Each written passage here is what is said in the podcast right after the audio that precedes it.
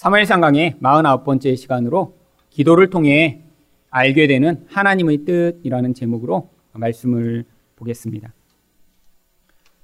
성도의 인생 가운데 무엇이 하나님의 뜻인가 하는 것을 분별하는 것은 아주 중요한 일입니다.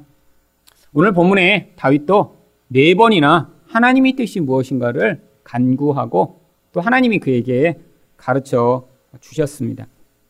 그런데 이런 말씀을 읽고 나면 우리에게는 혼돈이 찾아오게 되어 있습니다. 무엇이 혼동스러운가요? 우리도 하나님 뜻을 알고 싶어서 기도하는 적이 얼마나 많은가요?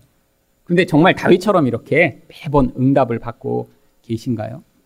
다윗은 하나님께 물어볼 때마다 하나님이 즉각 즉각 알려 주셨습니다. 근데 여러분, 우리 인생 가운데도 궁금해서 기도했던 적 얼마나 많으신가요? 그때마다 하나님이 알려 주시던가요? 여러분, 그런데 여기에선 하나님의 뜻이 무엇인가 우리가 진짜 궁금한 것이 아니라 사실 그동안 알고 싶어서 물었던 모든 것들은 우리 인생의 미래 가운데 나타날 기리용 화복에 대한 그러한 이야기였던 것입니다. 우리가 정말 알고 싶은 것이 하나님의 뜻이 아니었던 거죠. 아파트는 언제 팔고 이사를 가야 될 것인가?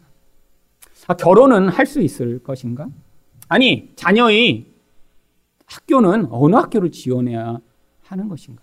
암에 걸렸는데 수술을 받아야 되나? 다른 치료를 받아야 되는 것인가? 여러분, 이런 질문을 가지고 하나님께 나아가서 기도할 때 사실 응답을 받지 못하신 것이 정상입니다. 왜죠? 이것은 하나님의 뜻의 영역이 아니라 우리가 우리의 욕망과 두려움 때문에 궁금해하는 우리의 미래에 대한 영역이기 때문이죠. 그런데 이런 말씀을 읽고 나면 우리에게 혼돈이 찾아오기 시작합니다. 아니, 어떤 사람은 그래도 이렇게 기도를 했더니 하나님이 뜻을 알려주시는데 우리가 이렇게 하나님 뜻을 알지 못하는 것은 어, 신령한 그런 사람한테만 하나님이 하나님 뜻을 알려주시기 때문이 아닐까? 사람들이 이렇게 생각하기 때문에 어떠한 오류에 빠지냐면 나도 하나님 뜻을 알고 싶은데 나는 신령하지 못하니까 누군가 신령한 사람을 찾아서 그 사람한테 하나님 뜻이 무엇인가 물어봐야겠다라고 하는 그러한 생각을 하게 되어 있습니다. 그런데 이 신령한 사람들이라고 하는 사람들이 또 있는 게 문제예요. 기도하면 알려주겠다 하는 분들이 꼭 있습니다. 여러분, 어느 기도원에 가서 우리가 볼 때도, 야, 저분 좀 이상한 것 같아. 라고 하는 사람만 이렇게 이야기하는 게 아니라 요즘은 아예 노골적으로 책을 써서 아, 내가 이렇게 기도했더니 아파트를 언제 팔아야 될지 이렇게 알려준 사람들이 큰 대박을 쳤다. 어, 이렇게 책을 쓴 분도 있어요. 그래서 이런 책으로 유명해집니다. 왜요? 한국에 아직도 이렇게 기도해서 재산상의 손해를 보지 않고 미래에 어떤 결정을 하면 나에게 유익이 될 걸 궁금해하는 그런 기독교인들이 아주 많기 때문이죠. 여러분, 세상 사람들이 미래를 궁금해해서 점쟁이를 찾아가는 것은 이해가 됩니다. 그들의 인생은 불안한 인생이에요. 미래가 어떻게 될지 아무리 돈이 많고 아무리 세상적 높은 지위를 가져도 불안해하고 초조해 하는 것이 아주 당연한 일이죠. 그런데 우리 미래는 하나님이 이미 다 성경에 기록해 놓으셨습니다. 이 땅 가운데 우리가 실패하던 내가 원하는 인생을 살지 않던 하나님이 우리 인생을 이끌어가고 계시며 하나님이 우리 인생의 주인이 되셔서 결국 궁극적으로 우리가 서야 할 자리로 인도해 나가실 것에 대한 약속을 우리에게 미리 다 주신 것이죠. 그럼에도 불구하고 많은 사람들이 미래가 궁금하고 앞으로 어떻게 될지에 대해 이런 걱정과 불안 때문에 스스로 이렇게 미래를 알려줄 것이다라고 하는 사람들을 찾아 나서는 경우가 많이 있습니다. 여러분, 이런 기독교인들에게 내가 기도하니까 하나님의 뜻이 이렇다라고 미래를 알려준다라고 하는 모든 사람들은 사실 점쟁이나 하나도 다를 것이 없는 하나님과 관계 없는 자들입니다. 하나님의 뜻이 무엇인지 알지 못하기 때문에 불안해하는 사람들의 심리를 이용해 결국 자기 유익을 취하고 사람들을 오도하는 그런 사기꾼들에 불과한 것이죠. 그렇다면 오늘 이렇게 기도했더니 하나님이 하나님 뜻을 알려주셨던 이 사건은 왜 기록된 것일까요? 여러분, 성경은 우리에게 하나님의 뜻이 무엇인가를 조금 더 선명하게 가르쳐 주시고자 기록된 것입니다. 다윗에게 이 모든 과정을 통해 하나님이 가르쳐 주신 것도 바로 우리들에게 하나님의 뜻이 무엇인가 자꾸 반복해서 가르쳐 주심으로 말미암아 우리의 두려움과 욕망 때문에 하나님을 선택하기보다는 내가 원하는 것을 선택해 나가는 우리 인생 가운데 이게 하나님의 뜻이다라는 사실을 우리에게 가르쳐 주심으로 우리가 그 말씀에 순종해 갈 수 있도록 하나님이 이 상황을 기록해 놓으신 것이죠. 결국 다윗은 자기도 하나님 뜻을 알지 못해 불안해하고 또한 두려워하다가 기도함으로 하나님 뜻을 알게 돼 그 말씀에 순종해 나갑니다. 우리 또한 결국 기도를 통해 하나님 뜻을 더 선명하게 알게 될 때 바로 하나님이 우리가 그 말씀에 순종해 나가기를 원하시는 것입니다. 그렇다면 기도를 통해 알게 되는 하나님의 뜻은 무엇인가요? 첫 번째로 불리한 상황에도 불구하고 선을 행하는 것입니다. 1절 말씀입니다. 사람들이 다윗에게 전하여 이르되 보소서 블레셋 사람이 그 일날을 쳐서 그 타작 마당을 탈취하더이다 하니 지금 다윗은 모압에 있다가 유다 광야로 돌아온 상황입니다. 그런데 그 유다로부터 그 유다 광야로부터 이 그일라는 얼마 떨어지지 않은 아주 가까운 곳에 있었습니다. 근데 또한 이 그일라라고 하는 것은 이 블레셋과도 아주 가까운 곳에 위치한 곳이었죠. 바로 이 블레셋 사람들이 이 그일라 사람들이 1년 내내 농사를 지어 이제 추수를 하려고 타작마당에 곡식을 모아놨더니 와서 그것들을 훔쳐가기 위해 공격을 시작한 것입니다. 그런데 왜 이 사실을 사람들이 다윗에게 알린 것일까요? 와서 그 다윗의 도움을 지금 요청하고 있는 것이죠. 다윗이 와서 그들을 도와줘야 그들이 이 상황을 구원받을 수 있다라고 생각해서 지금 다윗에게 자기를 도와달라라고 사람들을 보낸 것입니다. 그런데 지금 이렇게 블레셋이 이 이스라엘을 침공하면 사울한테 알려야 되는 것 아닌가요? 사울이 왕이니까요. 근데 왜 도망자에 불과한 다윗을 사람들이 찾은 것이죠? 물론 다윗이 아주 가까운 곳에 있었기 때문이기도 하지만 사람들 마음에 이미 사울은 우리를 지켜줄 수 없다라고 하는 확신이 있었기 때문이죠. 이 사울이 지금 자기 동족인 특별히 그들이 존경하는 제사장들을 몰살해 버렸다는 사실을 사람들은 이미 다 알고 있었습니다. 아니 저렇게 지금 이상한 사울이 우리를 절대로 도와주지 못한다라는 확신이 그들 안에 있으면서 사울이 아니라 다윗에게 도움을 요청한 것입니다. 이렇게 사람들이 도움을 요청할 때 어떻게 해야 정상인가요? 가서 도와주는 게 정상인 것 같죠. 그런데 갑자기 다윗이 그때 기도를 시작합니다. 2절 상반절입니다. 이에 다윗이 여호와께 묻자와 이르되 내가 가서 이 블레셋 사람들을 치리까? 왜 다윗이 기도한 것일까요? 지금 상황적으로 아주 불리하기 때문이죠. 여러분, 다윗은 사실 이스라엘에서 여러 가지 상황들로 도망한 도망자들과 함께 자기도 지금 도망하고 있는 상황입니다.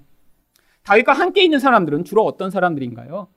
빚진 자, 마음이 원통한 자, 마음이 상한 자들.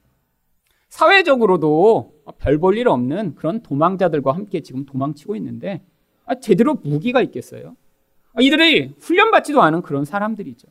근데 이런 오합 지조를 이끌고 가서 이 블레셋의 군대와 어떻게 싸우겠습니까? 너무나 빤한 결과가 아닐까요? 그럼 불리한 상황이기 때문에 그들을 도와야 한다는 당위성은 있지만 지금 다윗도 두려워서 하나님께 기도한 것입니다.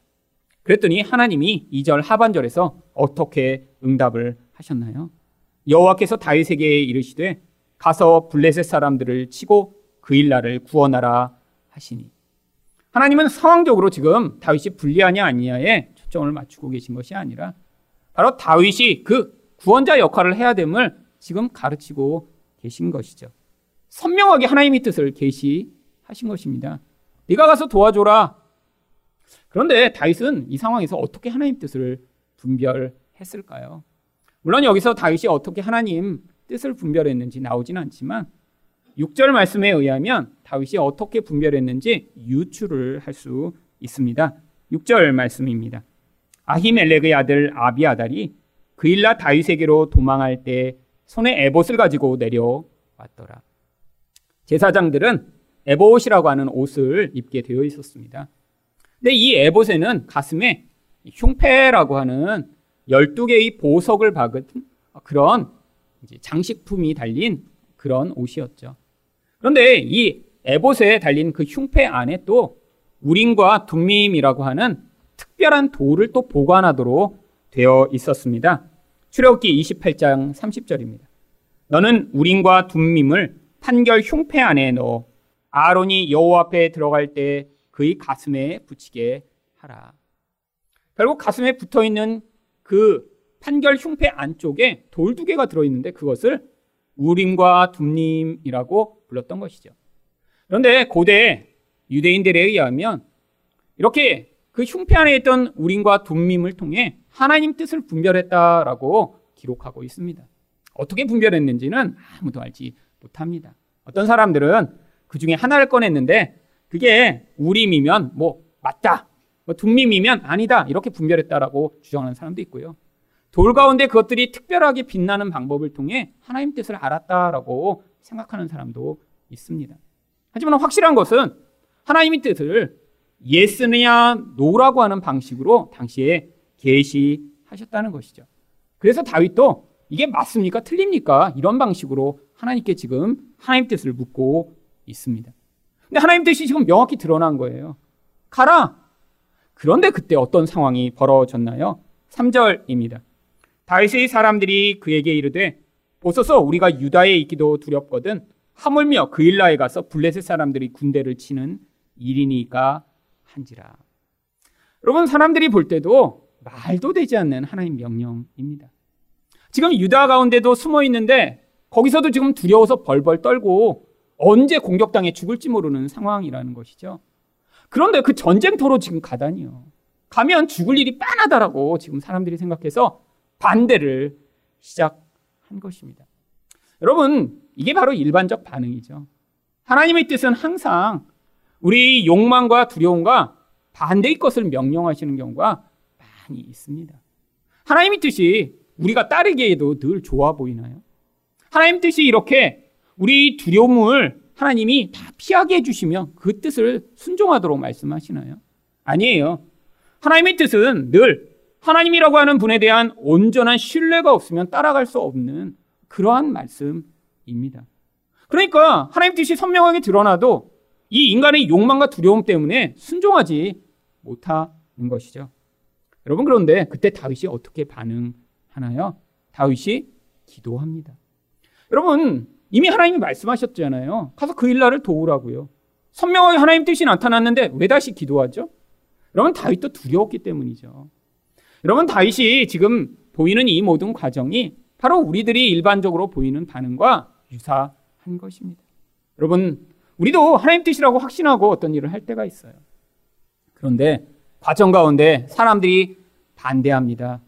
사람들이 거부합니다. 어, 그러면 금방, 어, 내가 잘못하고 있는 건 아닌가?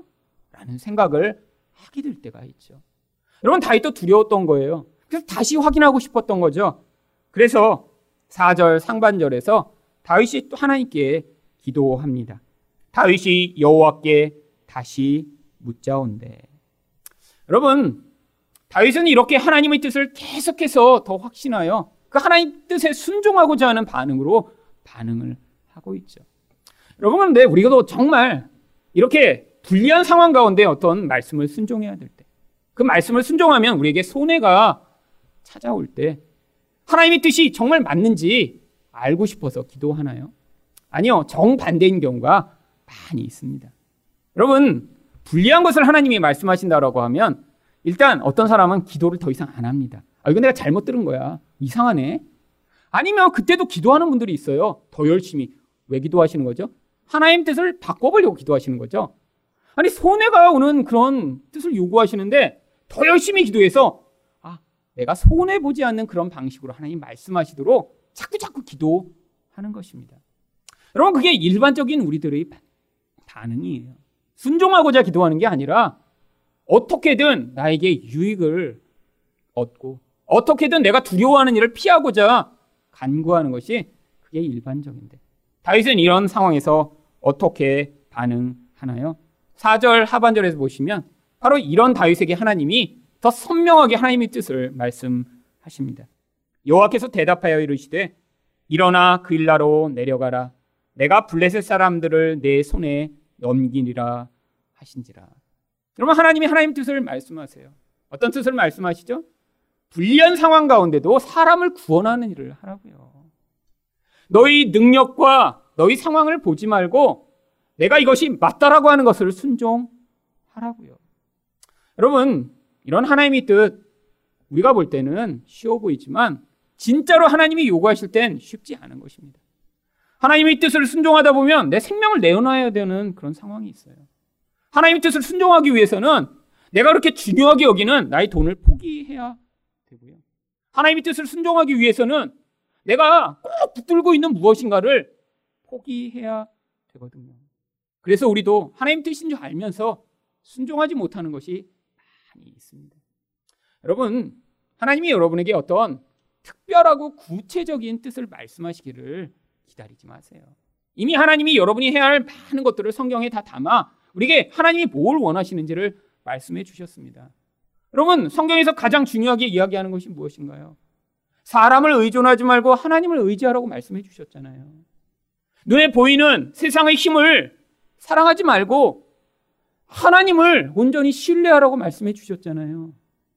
여러분, 내가 원하는 대로 남을 짓밟고 깨뜨리는 것이 아니라 심지어는 나에게 고통을 가져오고 나를 힘들게 하는 원수까지도 사랑하라라고 말씀해 주셨잖아요.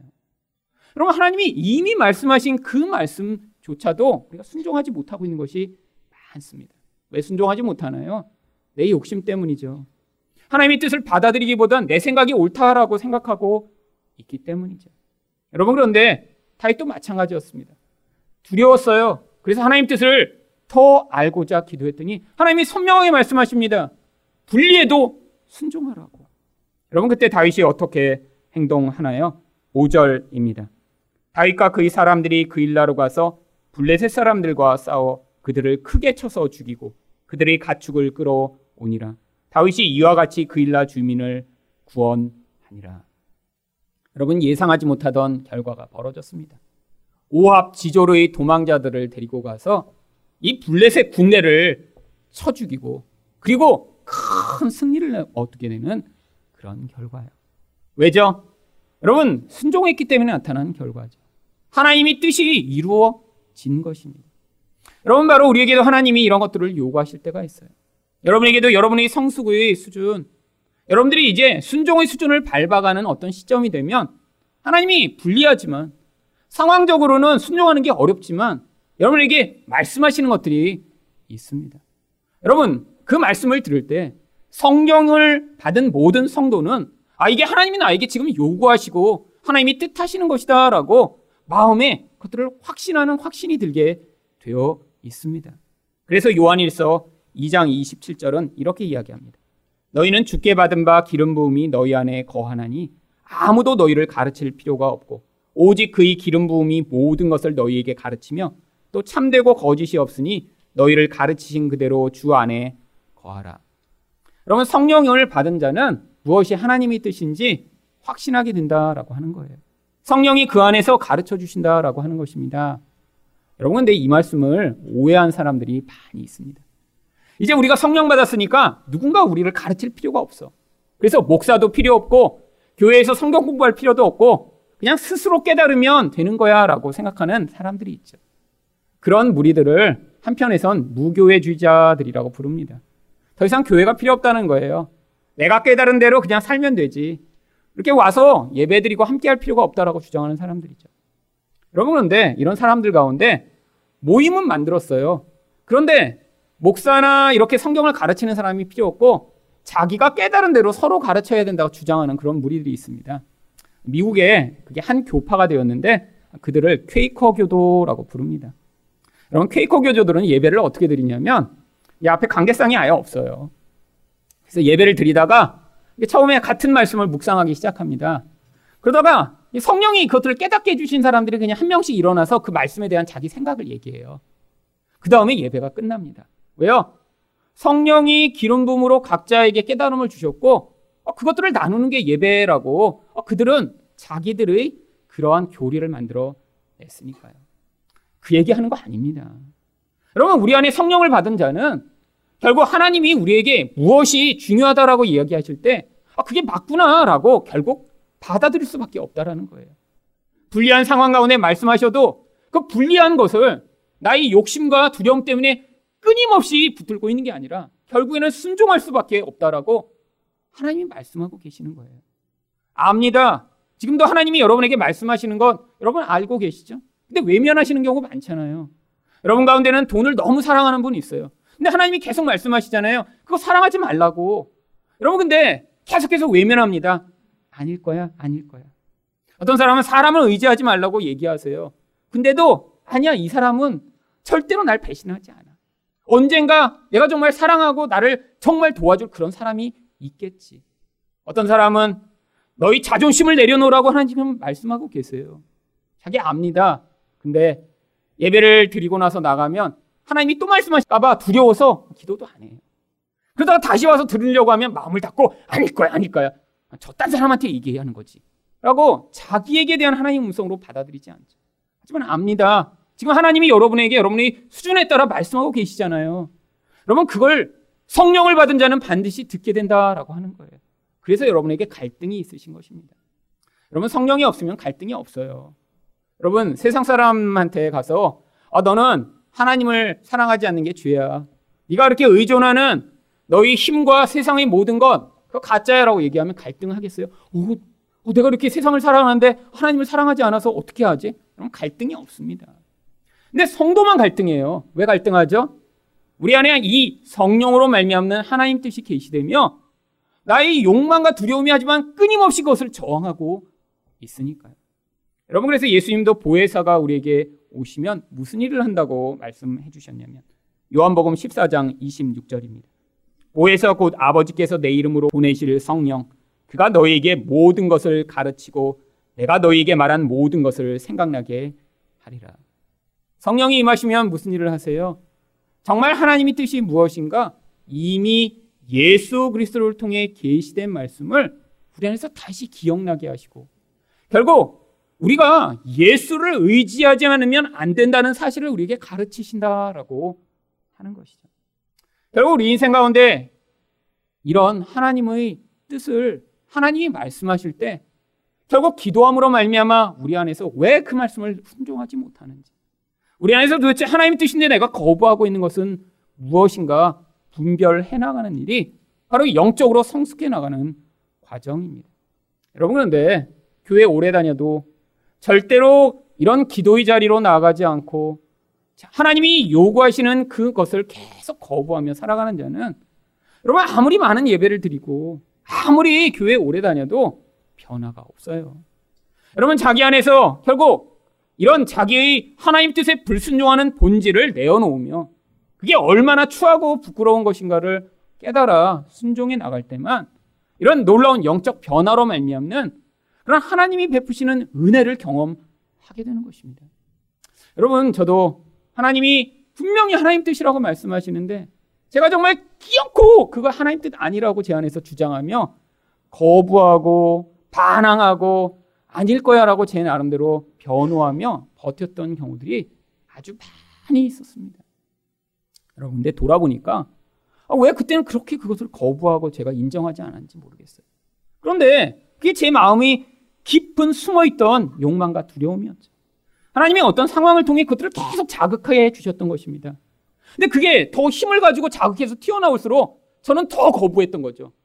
평소 같으면 그렇게 거부하고 하나님 뜻을 받아들이지 않으려고 안 했을 텐데 하나님이 은혜로 개입해 오신 것입니다. 그럼 미국에서도 하나님이 저한테 많은 것들을 말씀하셨어요. 어떤 것들은 순종하기 아주 쉬운 것이었습니다. 그런데 어떤 것은 너무나 순종하기 어려워서 정말 몇 개월을 기도하며 싸웠던 경우도 있어요.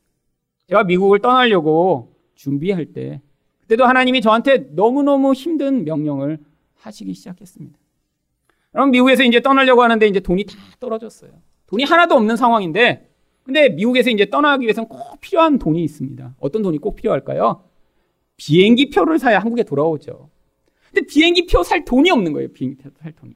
근데 미국에 유학하는 모든 사람들은 마지막 보루가 하나가 있습니다. 그게 뭐냐면 바로 타고 있던 차를 팔면 대부분 비행기 표 가격만큼이 나와요. 왜냐면 대부분 차들이 다 중고차기 때문에 사실 그걸 팔면 대충 비슷하게 맞습니다. 그래서 저도 그렇게 계획을 세워놨어요. 미국에 이렇게 오랫동안 탔던 차를 팔아서 그걸로 비행기 표를 대충 하면 되겠다.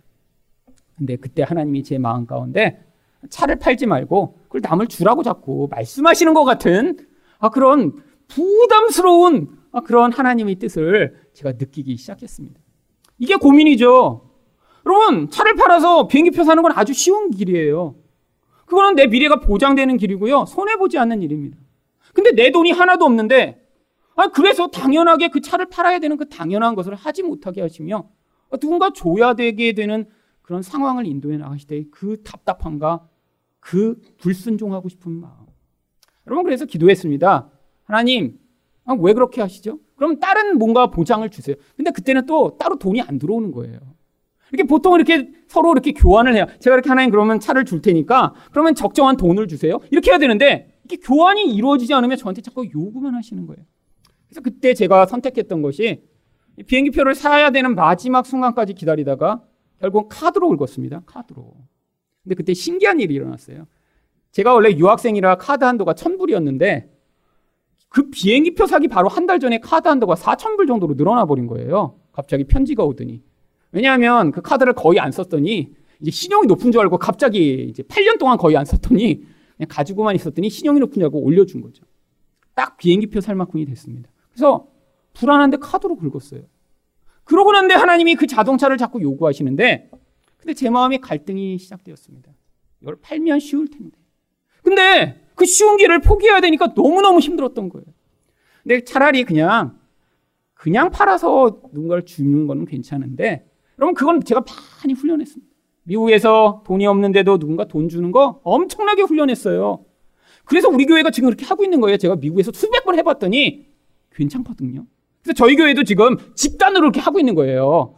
해봤더니 괜찮아서. 여러분, 근데 그때는 한 가지 더 큰 문제가 있었습니다. 왜? 이제 떠나야 되는데 그 정도로는 안 됐던 거예요. 제가 주고 싶은 사람 제가 주고 싶었어요. 어떤 사람이요? 그래도 저한테 성경 공부 오고 제 말도 잘 듣고 평소에 저랑 친한 사람 주고 싶죠. 그렇잖아요? 기왕 줘야 되는데. 근데 성경 공부도 한 번도 안 오고 그 다음에 별로 저랑 그렇게 깊이 친하지도 않은 그런 사람을 줄 수밖에 없는 환경을 하나님이 만드셨습니다. 그때부터 제 불만과 거부가 점점 커지기 시작했어요. 여러분 근데 더 심한 일이 벌어지기 시작했습니다. 갑자기 차에서 막 소리가 나기 시작하는 거예요. 앞바퀴에서 덜컹덜컹 덜컹 덜컹. 그냥 소리 났으면 제가 그냥 주려고 그랬어요. 그냥 그 상태로 하여튼 어떻게든 그냥 차가 완전히 망가지지만 않고 그냥 덜컹덜컹 소리가 나니까 줘야지. 그런데 저랑 아주 친하던 제 후배가 갑자기 그러는 거예요. 형, 지난주에 차 몰고 오는데 차에서 소리 나는데 그냥 놔두고 교회 갔다 오는데 갑자기 차 바퀴가 빠져서 길에서 굴러가더라고. 근데 그게 내 바퀴였어. 가족이 다 죽을 뻔했어. 그러는 거예요. 근데 갑자기 제가 그때 생각이 들었습니다. 차를 줬는데 갑자기 타고 가다 차 바퀴가 빠져서 일가족이 몰살했는데 김일승이 준차 탔다 그렇게 됐더라. 이런 얘기 들으면 제가 평생 그 죄책감에서 벗어나지 못할 것 같은 거예요. 그래서 그 차를 몰고 주기 며칠 전에 사실 카센터에 갔습니다. 그랬더니 쇼바가 다 나갔대요. 바퀴가 빠지는 문제는 아니에요. 하지만 쇼바가 나와서 그걸 고치는데 약 8, 90만 원 정도 같은데요. 여러분, 근데 제가 그때 딱 통장에 약 100만 원 정도가 있었습니다. 어떤 돈이었냐면 학교에서 졸업을 하려면 졸업비라고 돈을 내야 가운도 빌려주고 졸업장도 줘요. 먹고 튈까봐 돈 안 주면 가운도 안 빌려주고 졸업장도 안 줍니다. 이 미국 대학도 야가요, 굉장히. 그래서 가운을 빌려서 졸업식장에 참여하려면 돈을 내야 된다는 거예요. 근데 딱 그 돈을 제가 몇 주 동안 모아놓고 있었거든요. 심각하게 고민하기 시작했습니다. 마지막 이날까지 돈을 안 내면 나는 졸업을 못 하게 되는데. 정말 어떻게 해야 하나? 여러분, 그때 있던 제 가장 친한 친구가 저한테 뭐라고 했는 줄 아세요? 야, 내가 여태까지는 그냥 지켜보기만 했는데 이건 너무 심하다. 그래도 그분도 차를 받기로 했다가 이렇게 못 받게 되면 너무 서운하니까 그냥 차를 판 다음에 그래서 카센터에 이렇게 팔면 거기서 산다고 그래요. 어, 뭐 이거 고치지 않고 우리한테 팔면 아, 우리가 고쳐서 팔겠다고. 그래서 팔고 너무 미안하니까 돈을 조금 드리면 거기도 없던 돈 생기고 얼마나 좋냐고. 야, 너 지금 이렇게 빚지고 이렇게 한국 떠나면 못 갚아. 이게 하나님 뜻인 것 같은 거예요, 이게. 여러분, 근데 그렇게 몇 개월을 제가 기도했는데 하나님 뜻을 제가 분별을 못했습니다. 왜 못했을까요? 하나님은 계속 말씀하셨어요. 찾으라고 그냥. 그리고 고쳐서 두라고까지 말씀하시나 여기서 제가 걸려 넘어진 거죠. 왜요? 너무 큰 희생을 해야 되니까요, 마지막 순간에. 여러분, 미국에서 8년을 유학하며 그 졸업장 달라고 유학했는데 그 졸업장 못 받고 사진도 못 찍고 졸업할까봐. 여러분, 그래서 제가 그날 너무너무 갈등이 돼서 기도하러 제 방에 들어갔습니다. 기도하려고 무릎을 꿇는데 그때 선명한 하나님의 뜻이 분별이 되더라고요. 고쳐서 줘라. 여러분 너무 선명했어요. 너무. 여러분 제가 무릎을 꿇다 말고 다시 일어났습니다. 너무 선명해서 기도할 필요가 없더라고요. 아, 물론 하나님이 그 전에 몇 개월간 말씀하셨는데 제가 계속 거부해서 못 듣고 있었던 것이죠. 아니 알면서도 일부러 피했던 거예요. 여러분 그래서 제가 무릎을 꿇다 말고 일어나 방에 나왔더니 아내가 아, 기도하러 간데 왜, 왜 그냥 바로 나오냐고 그러더라고요. 그래서 고쳐서 주래. 그럼 바로 그 순간에 제 마음이 변할까봐 바로 차를 몰고 카센터로 갔습니다. 여러분 가면서 제가 어떻게 간 줄 아세요? 너무너무 울어서 여러분 앞에 차 이 앞에가 안 보이는 거예요. 막 눈물이 계속 흘러갔고 너무 화나고 너무 억울하고 너무 힘들었어요. 카센터 갔더니 아저씨가 그러시더라고요. 쇼바도 싼 게 있고 비싼 게 있대요. 근데 싼 게 제가 가진 것만큼 싼 거면 700불, 비싼 거는 900불이래. 그래서 비싼 걸로 바꿔달라고 그랬어요. 어차피 없는 돈 그냥 털털 털어서 그냥 좋은 걸로 바꾸자고. 돌아오는데도 눈물이 나더라고요. 갈 때만이 아니라. 여러분 집에 들어와 아내한테 얘기했어요. 여보 졸업식을 포기하고 하나님의 마지막 시험에 내가 순종한 것 같아. 여러분 그때 제가 순종할 수 있었던 게 바로 창세기 말씀 때문이었습니다. 아브라함에게 하나님이 이삭을 바치라고 하실 때 아브라함이 얼마나 고통스러울지 그때 이해가 되더라고요. 제 이삭이 바로 제 졸업장이었어요. 정말로 제가 그 배를 자른 것 같은 그런 느낌으로 정말로 쇼바를 갈았습니다. 자동차 쇼바를. 여러분 그리고 정말 내일까지 돈을 안 내면 이제 졸업식에 참여를 못하고 그냥 끝이에요. 그런데 그날 이상한 일이 벌어졌어요. 이틀 동안에요. 미국에서 저한테 성경을 배웠던 목사님들이 아니 그때까지는 한 명도 연락이 없다가 갑자기 연락들을 하시기 시작하면서 이틀 만에 한국에 돌아간 목사님, 미국에서 공부를 하고 딴 데 간 목사님들이 이것저것에서 돈을 보내서 3천 불이 들어왔어요 하루 만에. 여러분 그래서 가서 당당하게 졸업비를 내고 가운을 받아왔습니다. 그리고 그 다음날 사진 찍었어요. 여러분, 근데 이상한 일이에요. 아, 그러고 나서 결국에는 이삿짐도 보냈는데 이삿짐도 원래 돈을 못 줬어요. 그렇잖아요. 돈이 없는데 어떻게 이삿짐 돈을 주겠어요.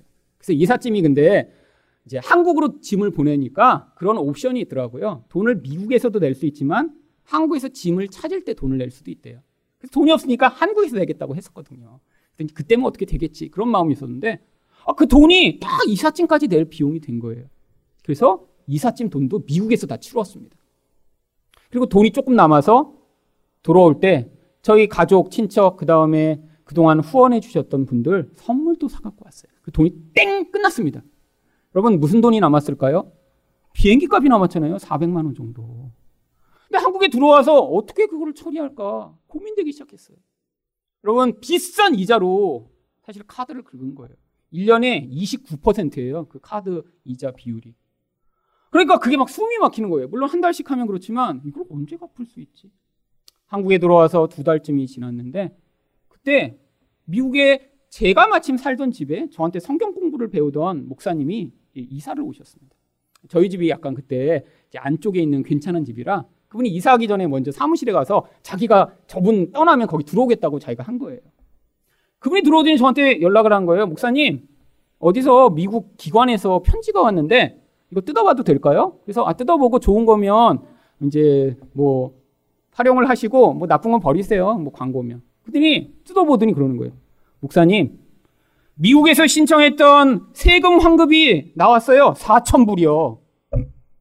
그럼 미국에서 제가 몇 년 동안 학비를 냈던 그 학비에 대해 세금 환급하라고 해서 냈는데 어떤 사람은 되고 어떤 사람은 안 된다고 하더라고요.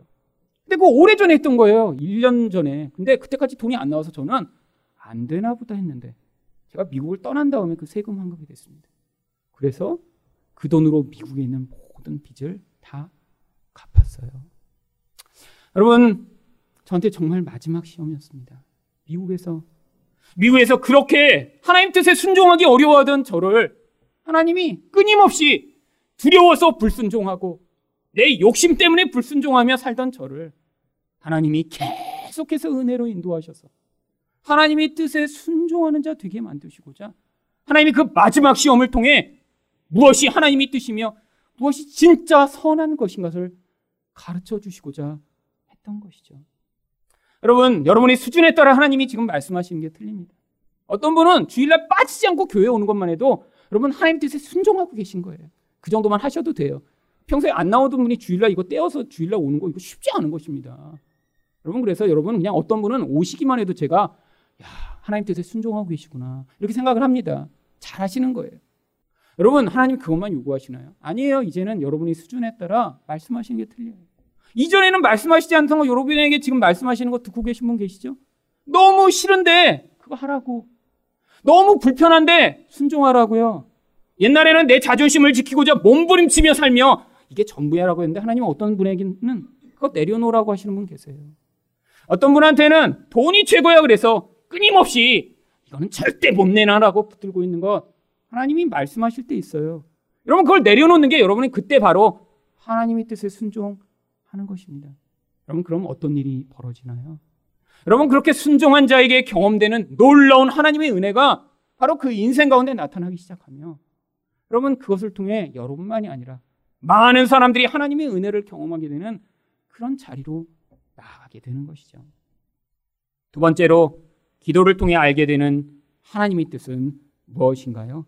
사람이 아닌 하나님을 신뢰하는 것입니다. 바로 다윗이 이렇게 그일라에 들어간 것을 어떤 사람이 또 사울에게 알립니다. 7절 상반절입니다. 다윗이 그일라에 온 것을 어떤 사람이 사울에게 알림해. 그럼 광야에 숨어 있을 때는 찾기가 쉽지 않습니다. 이 유대 광야는 동굴들도 아주 많고요. 또 환경이 너무 척박해서 그것을 이렇게 찾아다니는 게 쉽지 않은 상황이죠. 근데 어느 한 성에 들어가 버렸어요. 이제는 찾는 것이 아주 쉽습니다. 게다가 이 그일라라고 하는 성은 블레셋과 싸움이 있는 그런 변방 지역에 있었기 때문에 아주 견고한 성벽과 성문으로 이렇게 지키고 있는 성이었어요. 그일라라고 하는 그 성의 이름 뜻이 성벽을 가진 성이라고 하는 뜻입니다. 그랬더니 사울이 7절 하반절에서 무엇이라고 이야기를 하나요? 사울이 이르되 하나님이 그를 내 손에 넘기셨도다. 그가 문과 문 빗장이 있는 성읍에 들어갔으니 갇혔도다. 그러면 이 사울의 말을 한번 보세요. 뭐라고 이야기합니까? 하나님이 하셨다, 하나님. 할렐루야! 아니, 하나님이 이렇게 좋은 일을 하시더니, 유다 광야에 도망다닐 때 내가 잡아 죽이고 싶었는데 못했는데, 하나님이 저렇게 성벽 안에 갇힐 수 있는 그 일라에 들어가게 하셨구나. 여러분, 이렇게 하나님이 하셨다라고 찬양하는 이 사울이 바로 얼마 전에 무슨 일을 했나요? 바로 앞장인 사무엘상 22장 18절과 19절을 보시면 왕이 도액에게 이르되 너는 돌아가서 제사장들을 죽이라 하매 에돔 사람 도액이 돌아가서 제사장들을 쳐서 그날에 세마포 에봇 입은 자 85명을 죽였고 제사장들이 성읍 노부의 남녀와 아이들과 젖 먹는 자들과 소와 나귀와 양을 칼로 쳤더라. 여러분 하나님이 하셨구나라고 찬양하는 이 사울이 방금 전에 했던 일이 뭐죠? 다윗을 도와줬다고 제사장들을 다 죽여버린 것입니다. 제사장만 죽인 게 아니라 그 가족들, 짐승들까지 다 진멸하는 이런 무서운 악을 행했지. 근데도 여전히 하나님이 하셨다라고 찬양하는 이 사울의 모습을 어떻게 이해하나요? 여러분, 이게 바로 우리의 모습이라는 거예요. 여러분, 사람들이, 와, 하나님이 은혜를 베푸셨다라고 이야기할 때 언제 그렇습니까? 나에게 이익이 되면 항상 그래요. 아, 사업이 뭔가 잘 됐어요. 그러면, 와, 하나님, 할렐루야, 하나님 날 도우셨군요. 아파트를 팔았는데, 다른 집보다 비싸게 팔았어요. 그러면, 와, 하나님이 은혜를 많이 주셨습니다. 대학에 못 갈 놈이 갑자기 좋은 대학을 갔어요. 할렐루야, 하나님이 이렇게 놀라운 축복을 주셨구나. 여러분, 근데 정확히 정반대의 경우가 어떤 경우죠? 아파트를 팔았는데 손해를 봤어요, 그러면. 아, 이 마귀가 영향을 미쳤나? 자식이 대학교를 가야 되는데 잘 못 갔어요. 그러면 어떻게 돼요? 아니, 왜 하나님 나한테만 이렇게 주지? 여러분, 여러분이 하나님을 어떻게 생각하고 계신가요? 혹시 사울처럼 생각하고 계신 건 아닌가요? 여러분, 사울이 바라보는 하나님은 어떤 분이죠?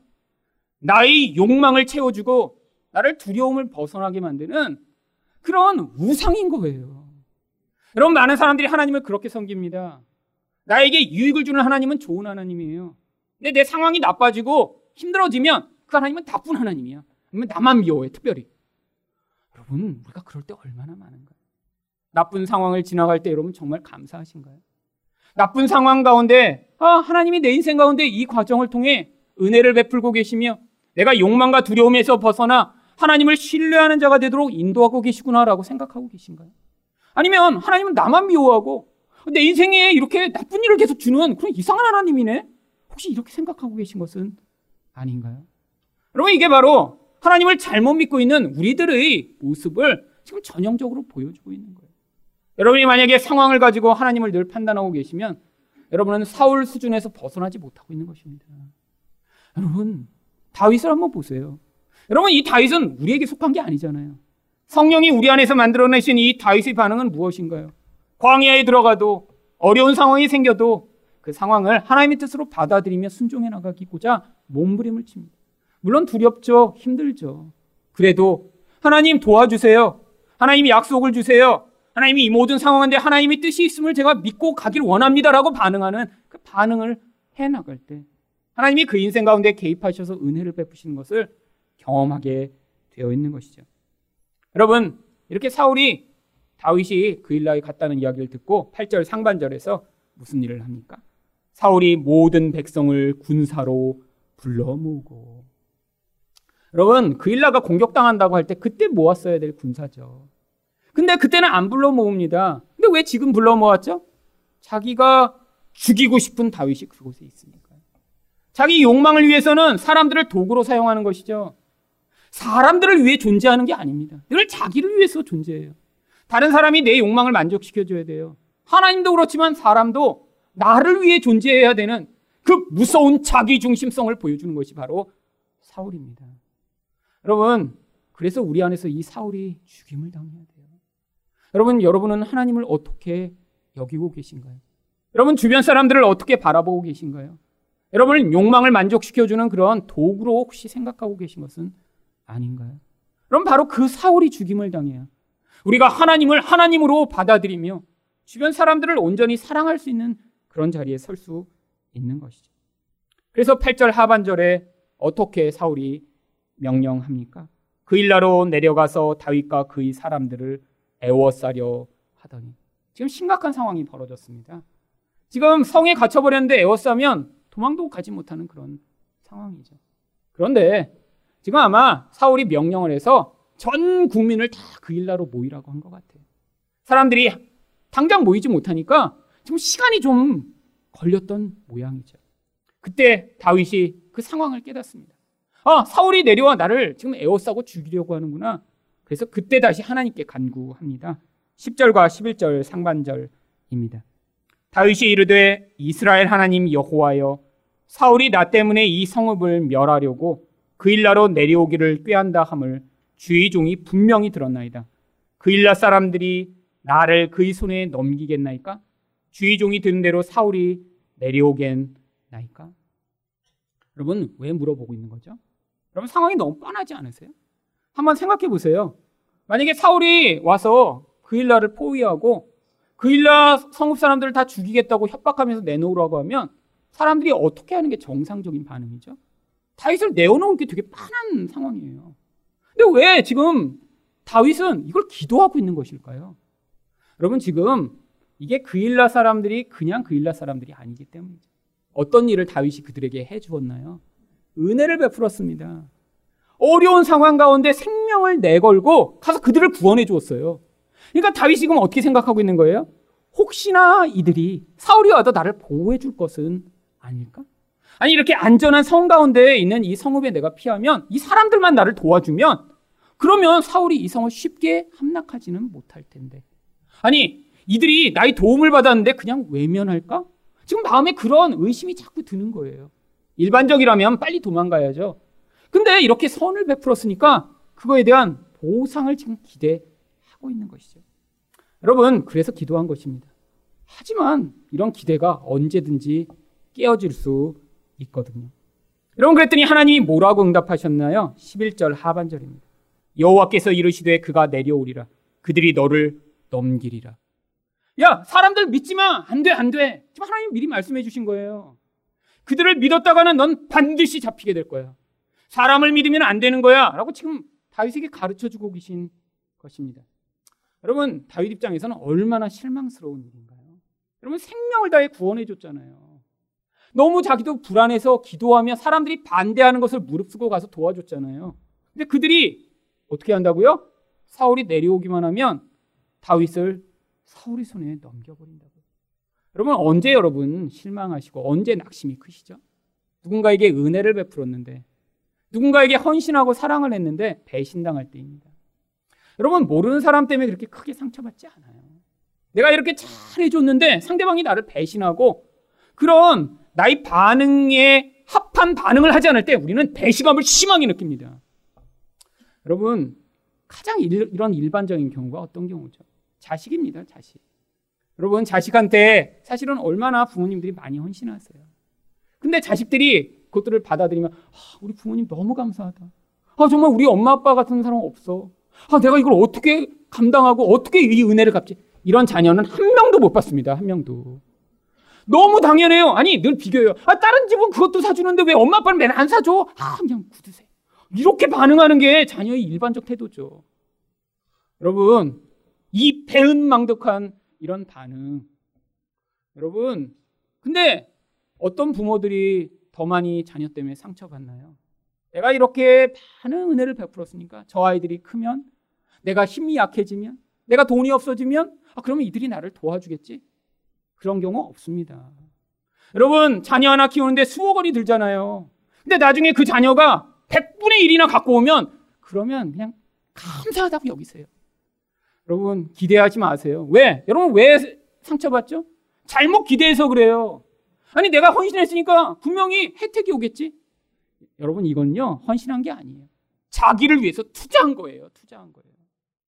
여러분 미국에서 만난 많은 청년들이 부모 때문에 엄청나게 상처를 받습니다. 이유가 뭔지 아세요?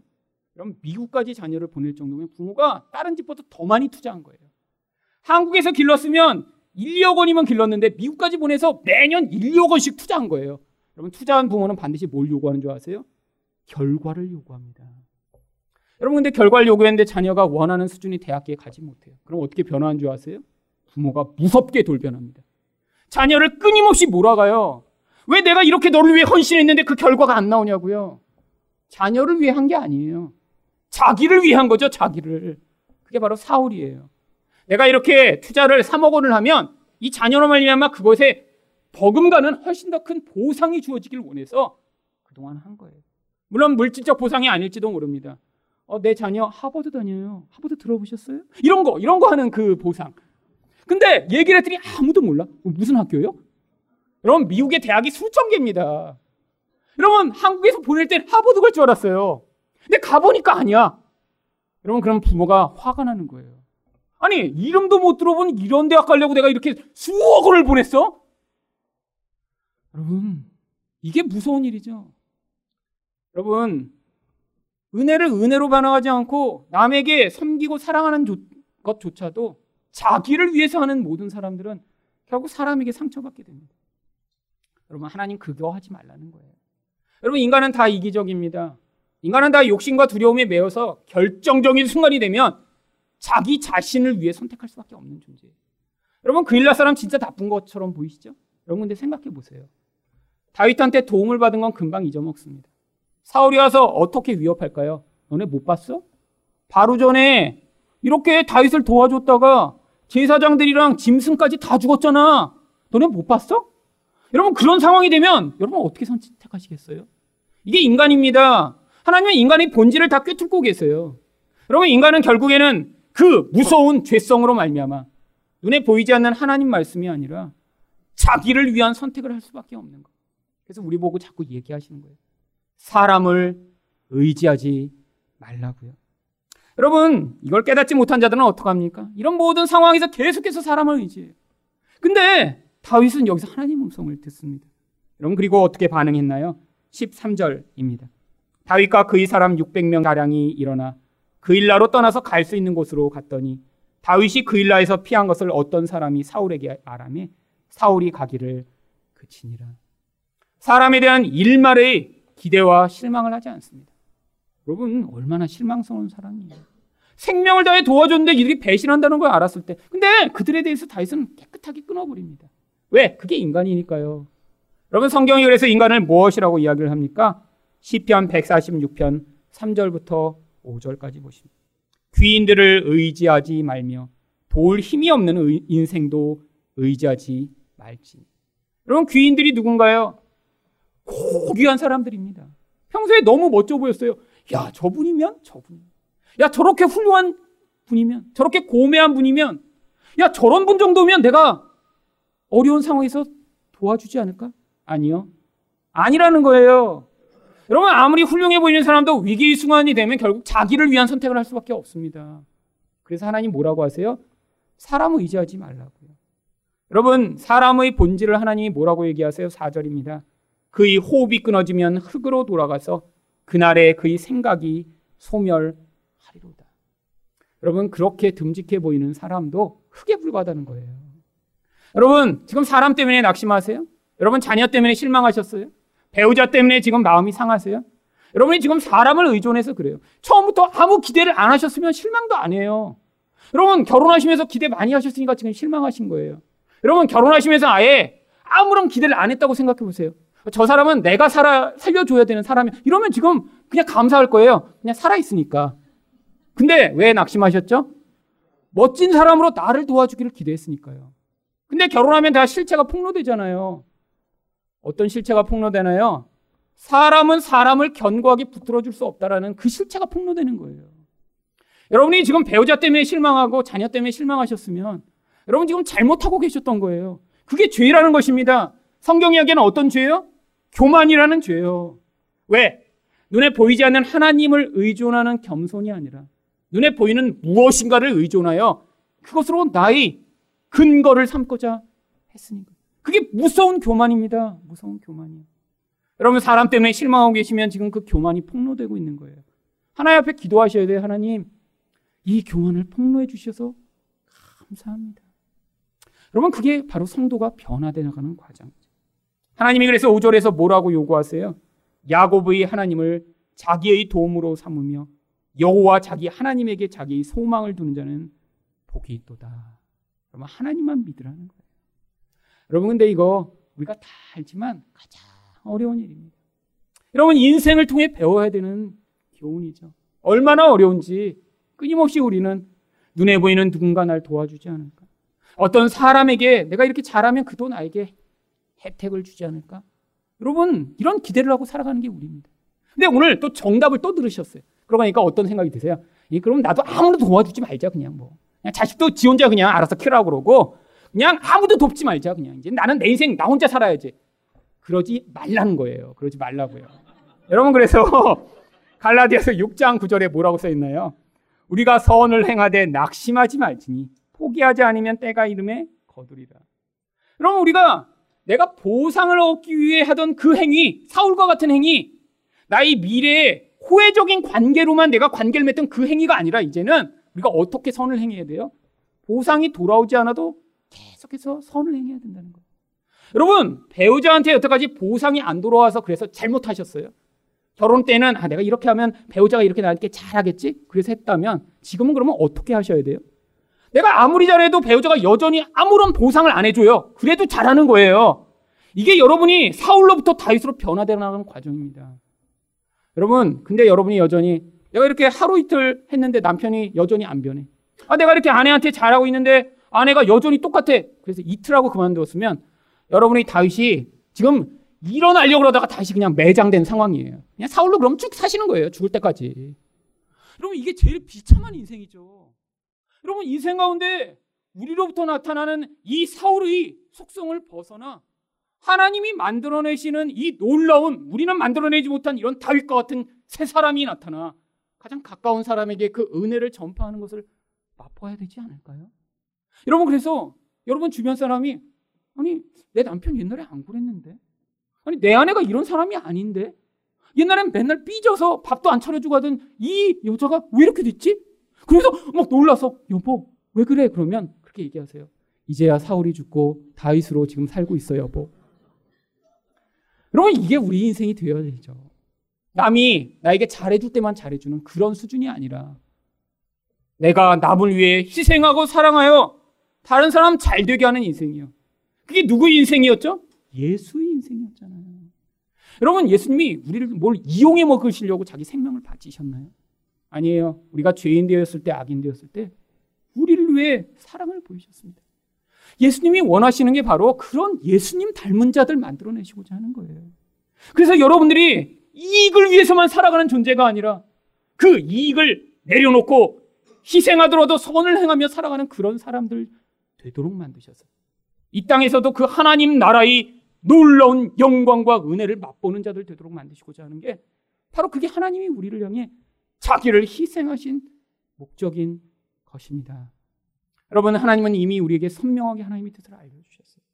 여러분 지금 순종하지 못하고 계시다면 기도하심으로 그 하나님의 뜻에 순종하여 이런 놀라운 은혜를 전파하는 사울을 벗어난 인생 되시기를 예수 이름으로 축원드립니다.